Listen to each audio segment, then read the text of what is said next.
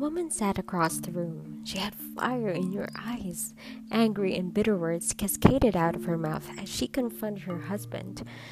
She cursed him for all kinds of hurt that she had experienced over her 12 years of marriage.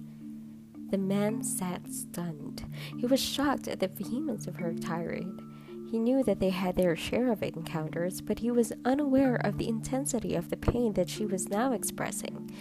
There was an unbelievable amount of anger that had lain beneath the surface.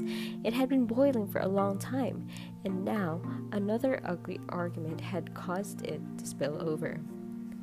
There was surprise all around. The woman was surprised by her own outburst. She thought she was capable of handling her anger. She wondered why she had hit her husband with all kinds of issues dug up from the past, which had nothing to do with the problem at hand. He was obviously caught off guard. He had completely miscalculated where she was and her broadside had cut deeply into his heart.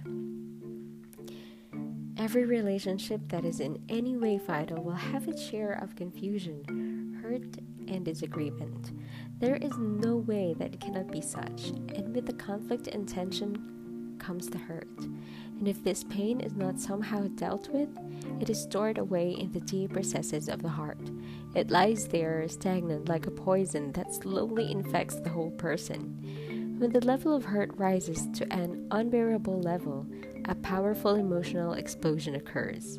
The blast blows a hole in the person's defenses, like the wall of a dam that suddenly collapses and causes water to surge forward. I believe that unless a couple can be open to one another whenever they are hurt, theirs can never be a truly deep and secure relationship. Keeping my anger to myself is like holding a time bomb that continues to tick away.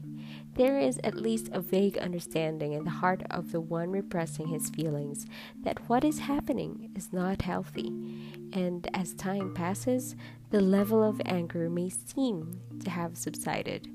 Perhaps. However, there is no doubt in my mind that the anger remains.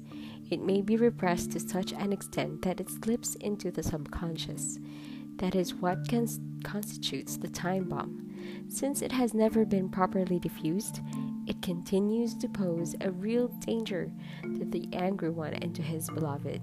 If there is unresolved conflict within you, attend to it, seek to settle it, find a way. Until you do, you remain a walking time bomb.